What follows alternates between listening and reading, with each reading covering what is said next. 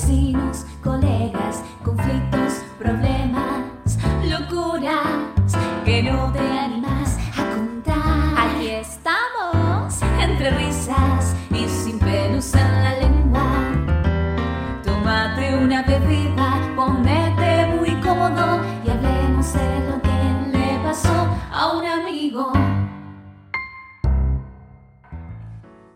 Hola, hola, hola, bienvenidos, bienvenidas, bienvenidos todos a Le pasó a un amigo. Estamos en un nuevo programa aquí.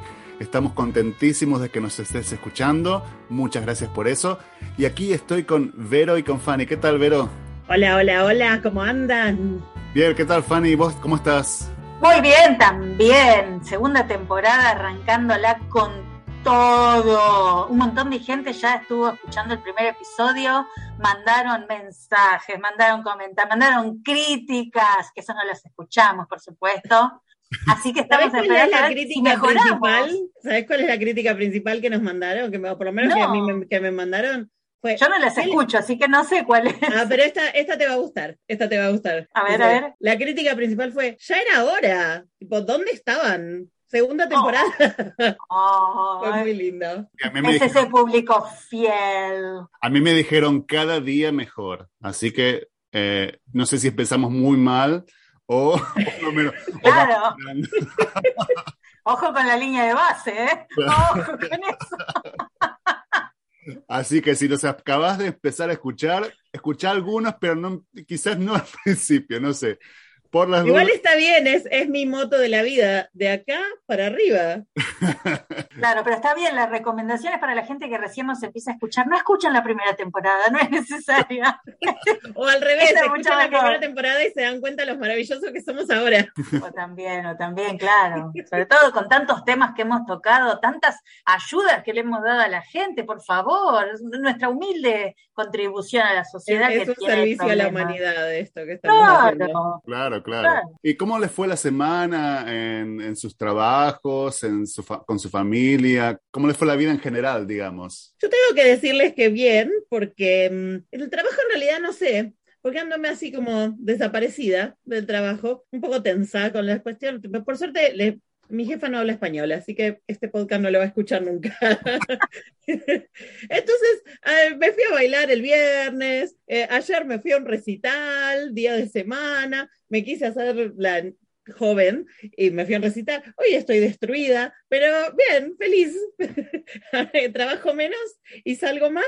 Eh, está listo, se solucionaron todos los problemas de mi frustración. Así hay que hacer. Trabajar no hace bien, ya lo dijimos. Ya ahora van a venir los, los abogados a decir, ¿cómo va a decir eso? Pero trabajar mucho no hace bien. Hay que trabajar solo para subsistir y después el resto subsistir como se pueda, me parece. Porque si no se te va la vida, se te va la salud. Y Nadie sí, está de acuerdo, veo acá con los silencios, me parece. no, sí, sí. Yo estoy de acuerdo. Ahora eh, en muchos países se trabaja 40 horas a la semana, en otros están tratando de que sean menos y en otros se trabaja como 80. O sea que este, sí, por favor, hay que trabajar un poquito menos para poder disfrutar un poquito más de la vida. Si no, uno se, se tensa mucho. Hay países que estaban ya eh, pidiendo que se trabaje solamente cuatro días a la semana en vez de los cinco laborales que hay. Vamos a ver si se logra eso. Imagínate, el tema es que vos seas igual de productiva en menos días y ahí no cuenten conmigo. ¿Cómo hago en cuatro días a ser brillante? No puedo, no me da la cabeza. Yo voy a tener que seguir con los cinco, me parece. Ahí el jueves no va a ser más el pequeño viernes, porque ya va a ser pequeño viernes, o sea, ya va a ser como viernes. O sea que ahí la joda va a empezar los miércoles. Claro, Atenti, para todo, todos los este, creadores de espectáculos, atento con eso. Veo que estás atravesando un momento de excesos, Verónica. Vos que sos siempre la formal y la más correcta, Uf. estás yendo a bailar un lunes, Uf. estás, volvés ebria, un, o sea, a las 3 de la tarde, te, te desconocemos, pero nos gusta esta nueva faceta tuya, ¿eh? Muy bien. Nueva faceta, ponele, nueva. Ponele que es nueva, la que le mostraste al público, digamos. Claro. Si no, habría que trabajar, por ejemplo, si vamos a tener en cuenta la pro- productividad, yo tendría que trabajar dos horas por día todos los días. Entonces, media mañana más o menos, y ahí ya está. Y uno, con, si uno puede subsistir con eso, sería lo, el mejor plan para mí. Ideal, part-time, part-time. Pero No es con mi el caso. mismo sueldo, porque Claro, claro, no es mi caso, a mí no me alcanza. Yo la verdad no estoy, ustedes están vibrando en una onda muy alta, yo la verdad que tengo un sentimiento como de, de desconocimiento, porque la verdad es que yo estoy llena de, de cosas, no puedo respirar, no puedo descansar, no, no tengo buena plata en el bolsillo, hay días que son complicados. Yo, espero em- empatizar con alguna de las personas que, que están escuchando, pero hay días que son complicados, son difíciles de, de llevar y medio como que no sé qué hacer. Viste que hay gente que sale a correr y corre maratones, qué sé yo, yo no puedo. O sea, a mí me duele el costado, ¿viste? Como dicen, me duele el vaso, me duele el costado, me duelen las rodillas. Yo correr no puedo hacer.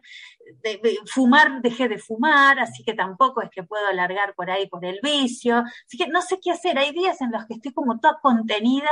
Me- no sé, me gustaría, me gustaría pintar paredes, patear bolsas de basura, ¿viste? Hacer esas cosas así. Un día de violencia.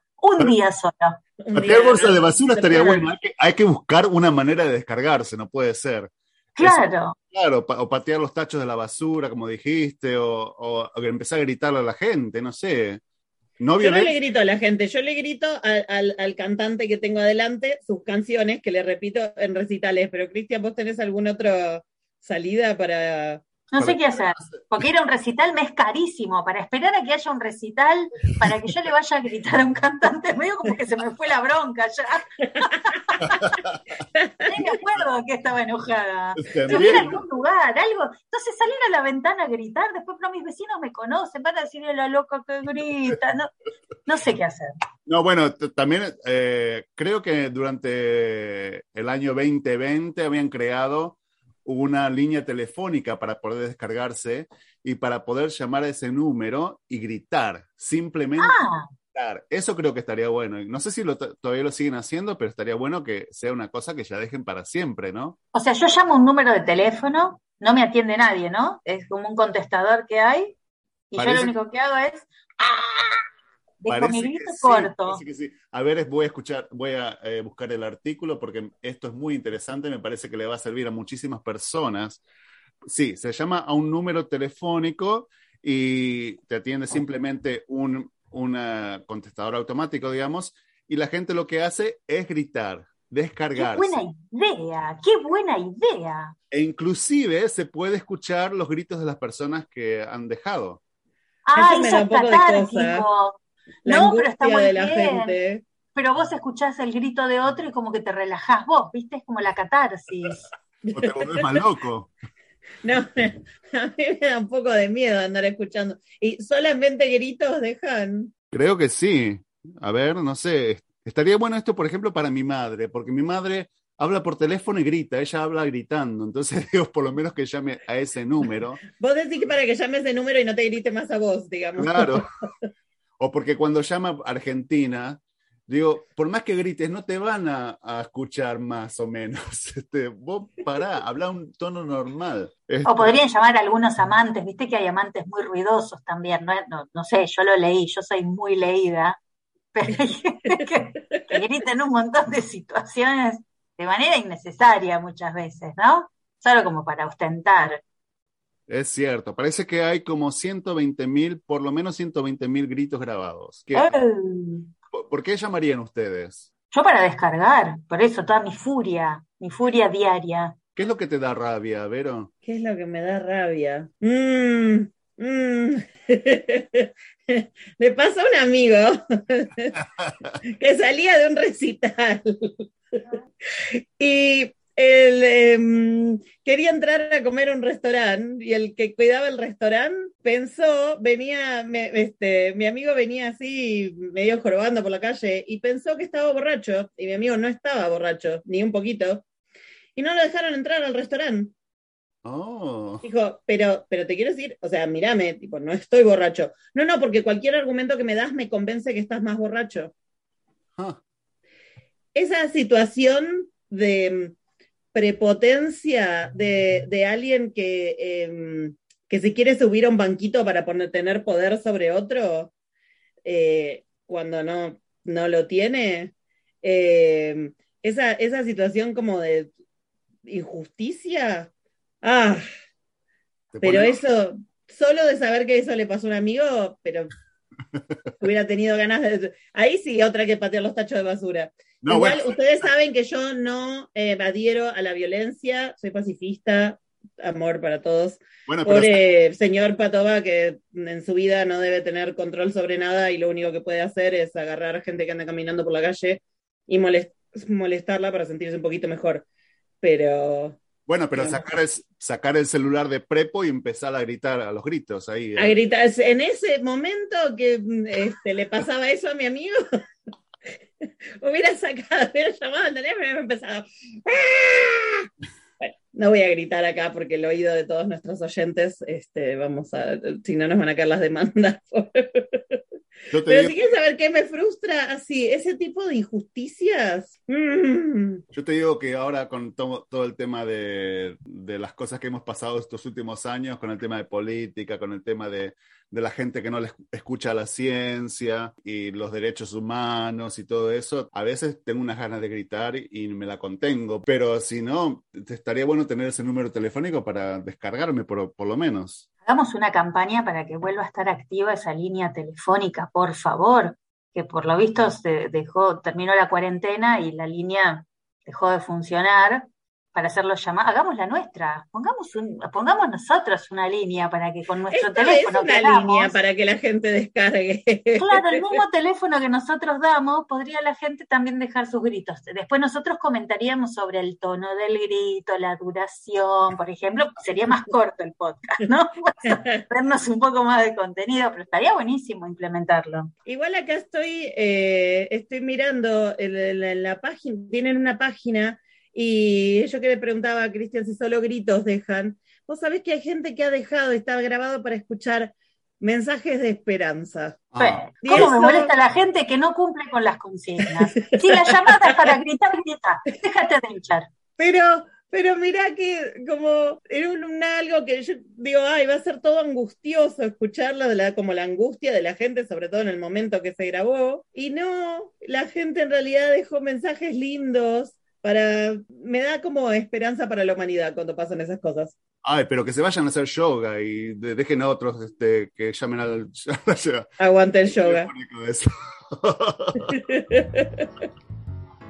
Ya nos conocemos. Sabes que podés contarnos lo que te pasó. Digo, le pasó a un amigo.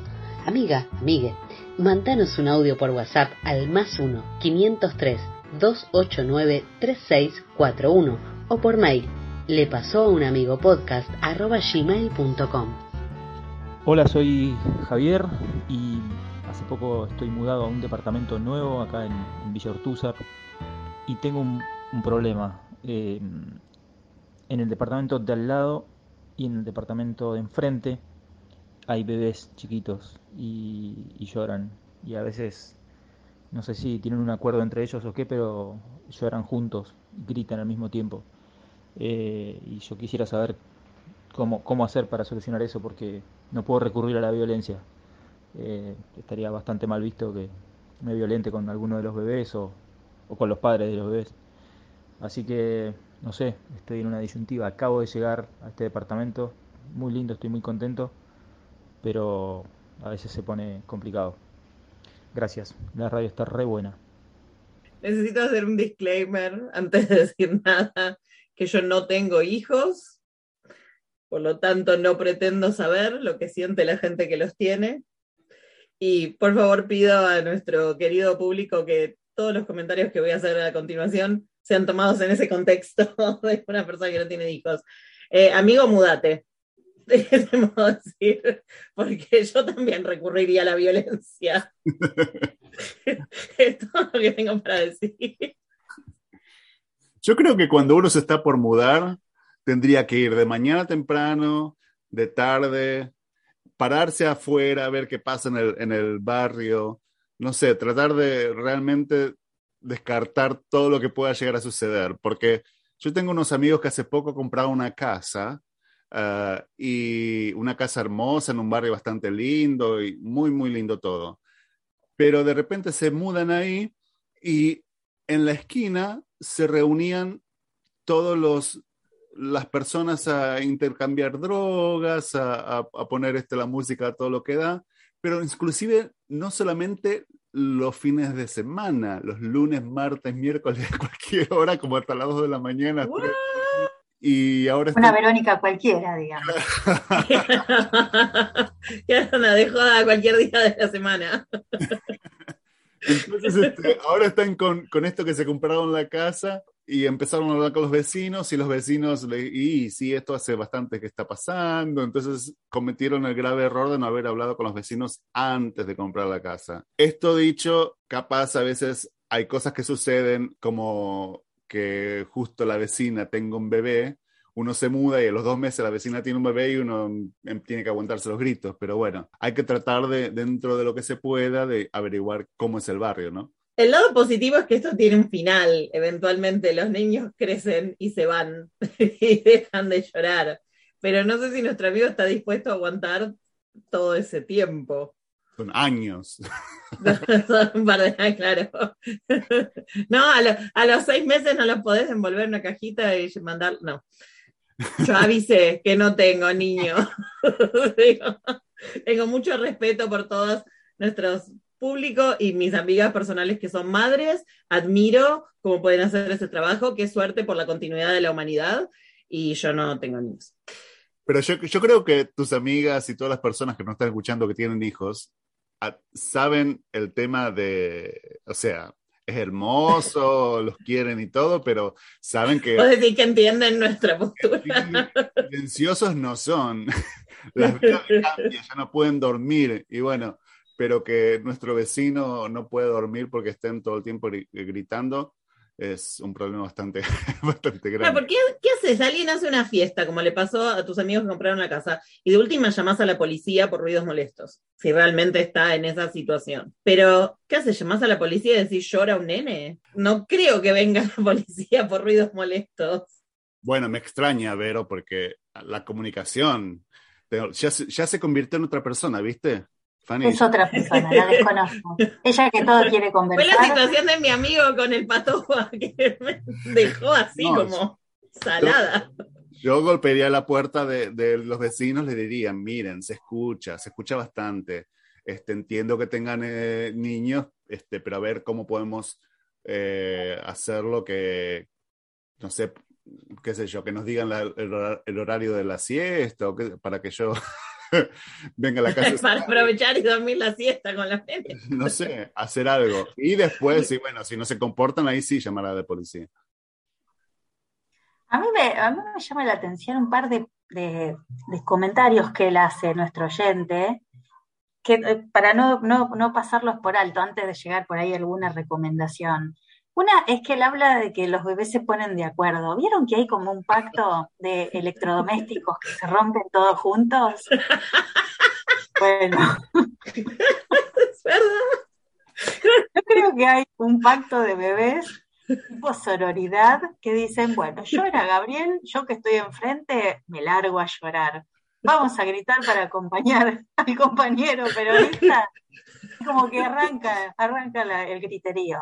Bueno, que está bien esto, querido oyente, que no me acuerdo si había dicho su nombre, de Villortúzar, pero eh, sepa que va a suceder eso, porque, porque es como un sindicato de bebés que van a buscar acompañarse en el sufrimiento. Esa, esa es una. La otra que también me gustó es que él dice que no quiere ejercer la violencia solo porque queda mal. No es por una cuestión legal Yo lo entiendo. ni ética. Para que los vecinos no hablen, ¿viste? Con lo que la vara también con la que mide nuestro colega, nuestro oyente, eh, su- sus conductas son, bueno, dejan mucho que desear. Pero en este, en este grupo nadie te tira ninguna primera piedra, empezando por Verónica, que cayendo hace semanas día. con su Un día y miren la fama que me están haciendo. Tal cual. Y, y la otra es esa. A mí me parece que lo mejor es que Cristian ya tiró una muy buena idea, que es que cuando uno se va a mudar, tiene que ir a ver el vecindario de día, de noche, a la tarde, qué sé yo, y golpear la puerta a los vecinos y preguntarles, ¿ustedes piensan tener sexo en estos últimos próximos tres meses? Cuatro meses. Pues yo tengo un contrato a dos años. Entonces, si ustedes quedan embarazados y más nueve meses, más el llanto, yo ya estaría terminando mi contrato. Entonces, vos vas y chequeas cada noche la actividad sexual de tus vecinos, por ejemplo. Eso sería interesante, como algo para hacer, para investigar. No sé, lo tiro. No sé, pobre hombre, ya está ahí, ya está, ya está ahí. Para mí lo, lo que tiene que hacer es esto, es golpear la puerta y decir, eh, ¿vos me escuchás a mí la música? Y cuando la vecina, la madre dice, no, dice, porque yo a tus bebés sí lo escucho. ¿Qué te parece si hacemos un pacto para que no se escuche ninguna de las dos cosas? Y entonces seguro la madre va a poder... Pues también, un bebé que llora mucho tiempo es un bebé no atendido, discúlpenme que lo diga, pero es un bebé que está ahí pidiendo algo y no se lo dan. También. ¿Mm? Y si no, amigo, hacete metalero. O sea, pones a todo lo que da y ahí eso tapa todos los llantos de todos los niños del barrio. Pero también eso me parece un poco agresivo. Yo iría más por lo, lo passive aggressive, pasivo agresivo, que voy, le golpeo la puerta, le digo, miren, saben que escucho los gritos de sus bebés todo el día, todo el santo día, y me está empezando a molestar. ¿Qué les parece? Yo voy a empezar a poner la música todo lo que da. Entonces, ustedes me dicen si la escuchan y más o menos para que una cancele la otra, y me voy. Eso es menos agresivo que simplemente poner la música. es pasivo agresivo. El aviso. Hay un previo aviso con Cristian, nada más. Es violencia con aviso. Me, me doy vuelta y me voy, no, de- no dejo que contesten. Es una vergüenza este episodio. Lo único que seguimos haciendo es fomentando que la gente haga desastres. Ustedes se dan cuenta, ¿no? Y que escuche música. Y que, que eso está muy bien. Escuchar metal es Ahí algo está. muy bien. Bueno, que nos llame nuestro amigo y que nos diga cómo, cómo está el tema de, de los bebés, si ya se mudó, si habló con los vecinos o qué está pasando, porque ahora vamos a estar intrigados. Hola chicos, ¿cómo están? Mi nombre es Santiago. Eh, bueno, les cuento, me, salió como una oportunidad laboral en otro país, eh, muy buena oportunidad laboral, con buena plata, buen sueldo, pero es en otro país y mucho no tiene que ver con lo que yo quiero hacer. Eh, pero bueno, eh, significa irme del país, no ver a mi familia por mucho tiempo, tal vez años eh, hacer algo que mucho no me gusta tampoco, no me copa, no, no es lo que quiero hacer, eh, pero bueno, me pagan muy bien, es muy buena oportunidad, eh, y bueno, estoy en conflicto. ¿Qué, qué hago? ¿Qué hago, chicos? Aquí el colega no dijo en dónde vive ni hacia dónde se va. Porque si a mí me ofrecen ir a Ucrania o a Rusia, qué sé yo, yo lo pienso. Yo lo pienso. Claro. Y, y por otro lado, si vivís en un país en el que con un dólar podés comprarte más o menos seis departamentos, porque el valor del peso está muy desvalorizado, yo me iría enseguida. Como no nos dice a dónde, a dónde lo llevan, es difícil recomendar. Es cierto, eh, a mí me interesaría saber cuál es su sueño, cuál es el sueño de Santiago y qué tipo de trabajo estaría haciendo en el otro, país. Porque me parece que también a veces es bueno aguantársela por un tiempo, digamos. Si él puede conseguir dinero, juntar dinero y ahorrar un poco, y quizás ese dinero le ayude a que ese sueño se haga realidad. Yo creo que tendría que ver también de pasar un tiempo afuera, probar y ver qué pasa.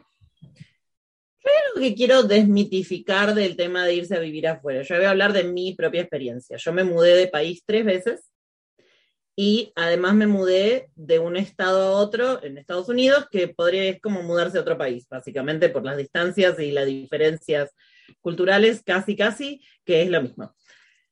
Y lo que yo aprendí la primera vez que me mudé fue que eh, uno la primera vez que se va a mudar lo toma como que es algo enorme, para siempre, lejísimos, una, una decisión eh, de la cual es difícil volver atrás. Y lo que aprendí después, cuando decidí volver, fue que eh, en realidad volver es tan fácil como decidir volver. Entonces, vos podés decidir irte y si no te gusta, podés volver en uno, dos, tres, seis, veinte meses. Y mm, no tiene que ser una decisión pesada. Y al tomarla así con liviandad, cuando me fui a mudar por tercera vez, y ahí no me mudé sola, sino me mudé, con mi marido, y él tenía dudas de, mudarnos o no mudarnos o qué íbamos a hacer, yo le dije, mira, es fácil, vamos, no nos gusta, volvemos. Eso es todo. Trabajos hay, uno va a encontrar en, un lado, en el otro, por ahí es más difícil irse sin trabajo, pero en las situaciones que está contando nuestro amigo, es que se está yendo con un trabajo. Entonces, tenés una cierta seguridad cuando llegas. Vas, probás. A los seis meses decís, esto no, la verdad que no era para mí, no soy feliz acá, me quiero volver. Presentas la renuncia y vuelves. Siempre vas a ser más rico por la experiencia de haberlo hecho que si te quedas y te quedas preguntándote, y si no, y si, si hubiera ido, y si hubiera hecho, vas, no te gusta, volvés. Es, es, así de simple tomar la decisión.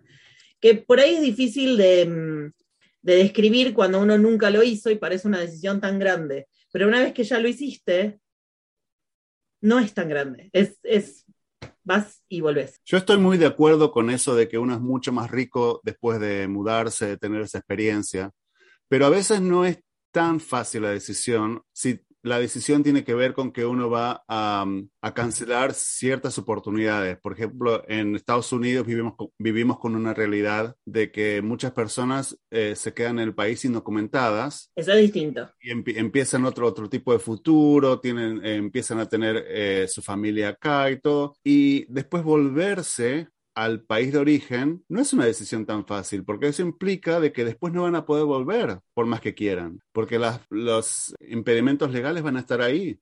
Entonces, sí, si uno tiene la posibilidad de hacer todo de forma de poder obtener los papeles, el tema de inmigración, si lo puede hacer, eso es bárbaro. Y, pero si uno va a ir a otros países como turista y tener en cuenta esas fechas, porque después uno, uno se pasa de esas fechas y después ya las decisiones se convierten en decisiones más difíciles. Sí, ahí yo asumo de nuestro amigo por lo que nos cuenta que está yendo en una situación laboral en blanco, con papeles y todo lo demás, ¿no? Y lo que yo estoy hablando también es es esas situaciones donde uno tiene la elección de ir por trabajo, con todo, con todo en regla y demás. No estamos hablando de la gente que se tiene que ir a su país porque está en una situación de peligro, de refugiado, de um, extrema necesidad económica, todo eso es, es, una situación distinta. Pero me parece por lo que dice nuestro amigo que es más una situación de tengo una oferta laboral afuera que no es la que más me gustaría, pero entonces, en esas circunstancias es, eh, anda, probá, si no te gusta, volvé. Por otro lado, si te parece que vas a odiar lo que vas a hacer, por ahí no vale la pena. el sueldo... Ese es el trade-off que plantea nuestro colega. Claro, el oyente plantea para mí eso, que es una decisión que le pesa un poco más, porque en la balanza, cuando pone lo que tiene que ir a hacer, no le gusta tanto. Entonces es todo un movimiento con el sufrimiento que él ve que habría de irse, mudanza, familia lejos, algo que no me gusta, por lo que del otro lado de la balanza solamente lo que hay es plata. Con lo cual a mí me, funcionaría, querido amigo, si estás escuchando, si cobras en dólares o en euros, andate un año, juntala con pala, como se dice en algunos países, y volvés a tu país de origen, después te compras una mansión y vivís como si fueras eh, los Rolling Stones. A mí me parece que esa puede ser buena. También una, una, consideración de nuestro amigo es el tema de ver a la familia y si va a estar en un lugar con un buen trabajo, quizás se hace mucho más factible, eh, si no hay otra pandemia, por ejemplo, eh, ir y volver a visitar a la familia. Entonces, también donde, si uno está, si él va a estar en un lugar con un trabajo con una mejor situación económica de la que está ahora, ir y volver se vuelve mucho más posible. También saber que el desarraigo no es para todos, la vida de inmigrante no es para todos. Yo evidentemente estuve destinado a convertirme en inmigrante y a hacer mi vida en otro lado, pero, pero veo de personas que se han vuelto después de muchos años y no están arrepentidas. Yo me arrepentiría mucho. Me encanta ir y, y disfrutar y visitar a mi país, pero ya, ya no viviría allá. Entonces, este, bueno, es poner las cosas en la balanza, como dicen, ¿no?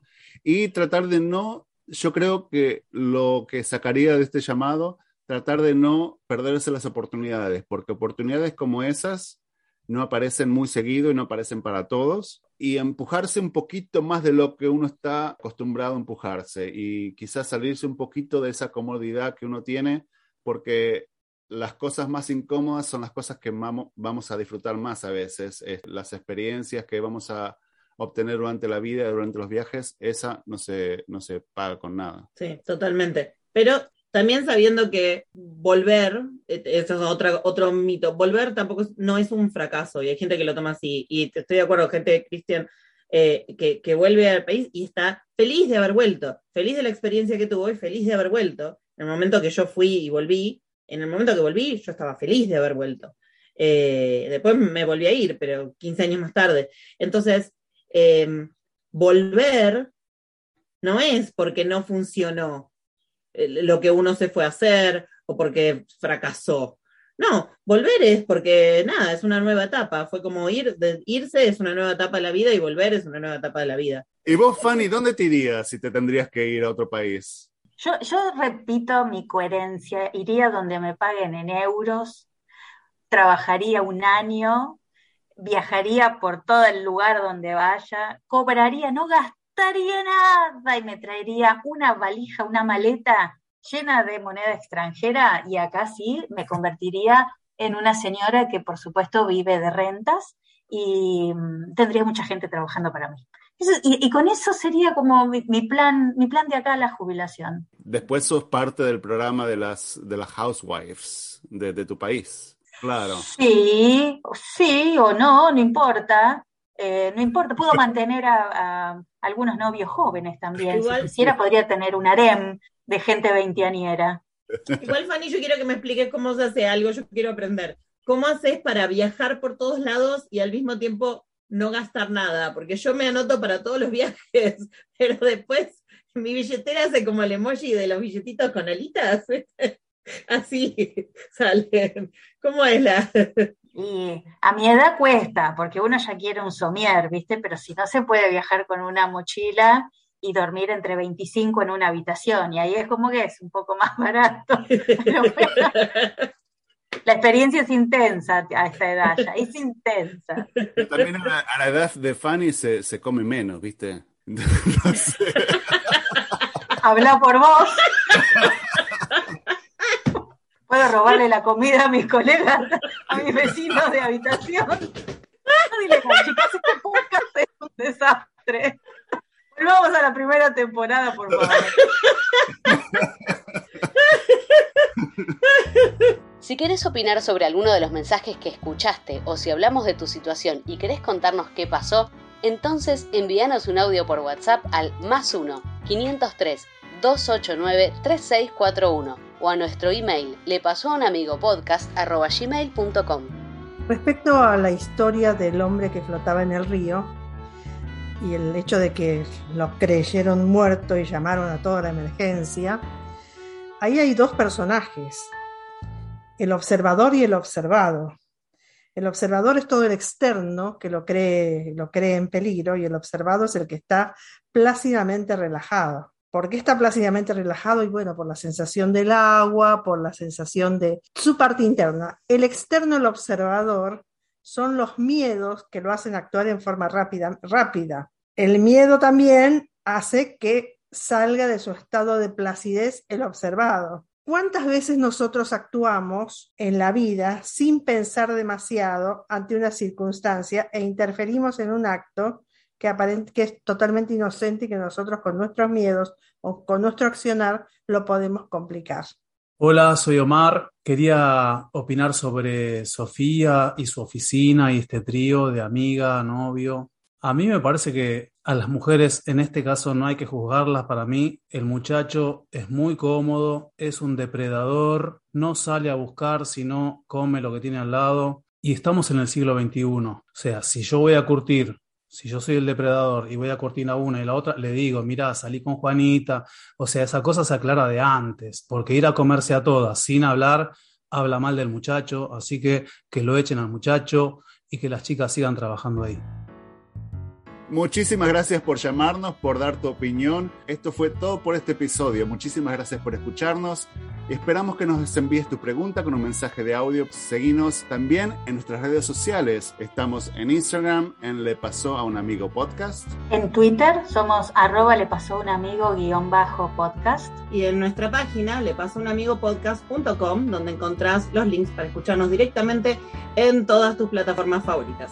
Y como en todos los episodios, acuérdense de que todo lo que hablamos en este podcast Le pasó a un amigo.